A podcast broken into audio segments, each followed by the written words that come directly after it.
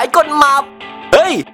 สับกฎหมายดีวะ สับกฎหมายไหมไหมเออ ต้องแบบนี้แหละ รายการพอดแคสต์ที่จะมาอธิบายสับกฎหมายยากๆ ให้เข้าใจง่ายๆ แม้แต่ยังไม่งงเลยครับ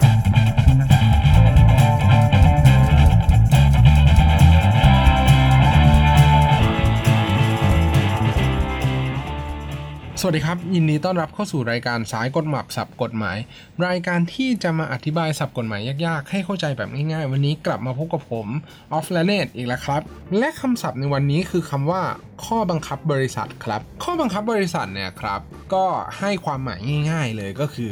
การที่บริษัทบริษัทหนึ่งเนี่ยเขาตั้งขึ้นมาเนี่ยครับ ย่อมจะต้องมีข้อกำหนดกฎเกณฑ์ หรือระเบียบภายใน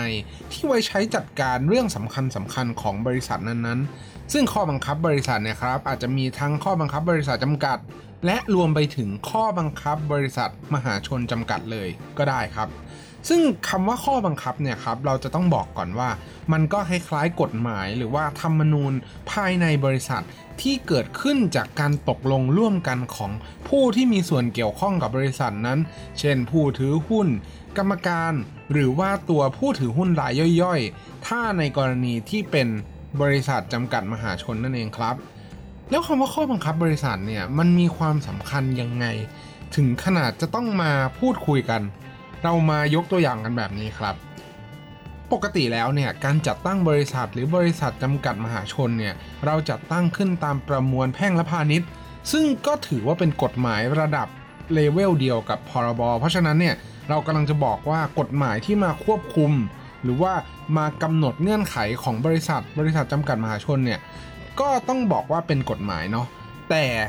การที่เราเนี่ยได้มีการตกลง ได้มีการตกลงร่วมกัน และตราข้อบังคับนั้นขึ้นมาเพื่อบังคับใช้กฎเกณฑ์ภายในเนี่ยเราอาจจะ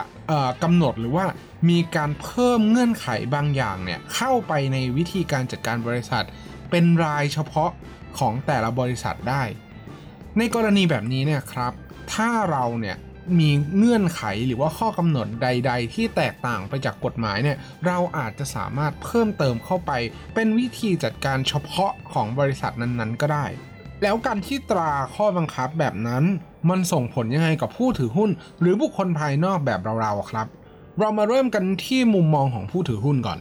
การที่ผู้ถือหุ้นรวมไปถึงกรรมการที่ได้รับการแต่งตั้งมาจากมติที่ประชุมของผู้ถือหุ้นเนี่ยครับ ก็ต้องปฏิบัติตามข้อบังคับ มิฉะนั้นแล้วเนี่ยการกระทำบางอย่างเนี่ยอาจจะส่งผลไม่สมบูรณ์ตามกฎหมายก็ได้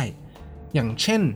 การจัดประชุมผู้ถือหุ้น การจัดประชุมกรรมการหรือรวมไปถึงการโอนหุ้นภายในของบริษัทเนี่ยให้กับบุคคลภายนอกครับ แต่พอมาถึงเป็นกรณีบุคคลภายนอกเนี่ยครับที่ไม่ใช่ตัวผู้ถือหุ้นหรือกรรมการของบริษัท แต่ต้องไปมีนิติสัมพันธ์หรือว่าความสัมพันธ์บางอย่างทางกฎหมายเกี่ยวกับบริษัทนั้นๆ สิ่งที่จะต้องพิจารณาก็คือ เขาสามารถทำได้หรือว่าเป็นไปตามข้อกำหนดภายในของเขา หรือว่าข้อกำหนดภายในของบริษัทจำกัด บริษัทมหาชนจำกัดนั้นหรือเปล่า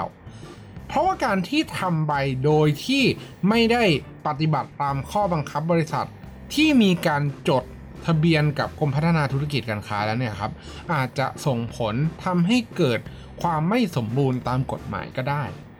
นอกจากนี้นะครับข้อบังคับบริษัทเนี่ยยังเอามาใช้ในการจัดการเรื่องต่างๆ อย่างเช่น การแต่งตั้งกรรมการ การแบ่งประเภทผู้ถือหุ้น รวมไปถึงสิทธิ์ในการออกเสียงในการกำหนดทิศทางของบริษัทนั่นเองครับ เราอาจจะสามารถแบ่ง หรือว่าจัดลำดับความสำคัญของแต่ละบุคคลได้โดยการใช้ข้อบังคับ หรือว่าการร่างข้อบังคับนั่นเองครับ นอกจากนี้เนี่ยครับด้วยความที่ข้อบังคับมีความสำคัญกับบริษัทมาก ๆ การแก้ไขข้อบังคับเนี่ยจะต้องได้รับอนุมัติจากที่ประชุมใหญ่ ผู้ถือหุ้นหรือว่าตัวเจ้าของบริษัทเนี่ยโดยที่ต้องมีการได้รับมติพิเศษ นั่นก็คือมากกว่า 3 ใน 4 ของตัวองค์ประชุมนั่นเองครับ ก็หวังเป็นอย่างยิ่งว่าท่านผู้ฟังทุกท่านนะครับ คงจะได้เกร็ดเล็ก ๆ น้อยๆเกี่ยวกับคำว่าข้อบังคับแล้วนะครับ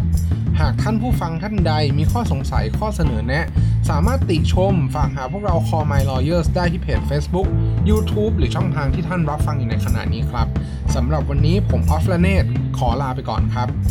สวัสดีครับ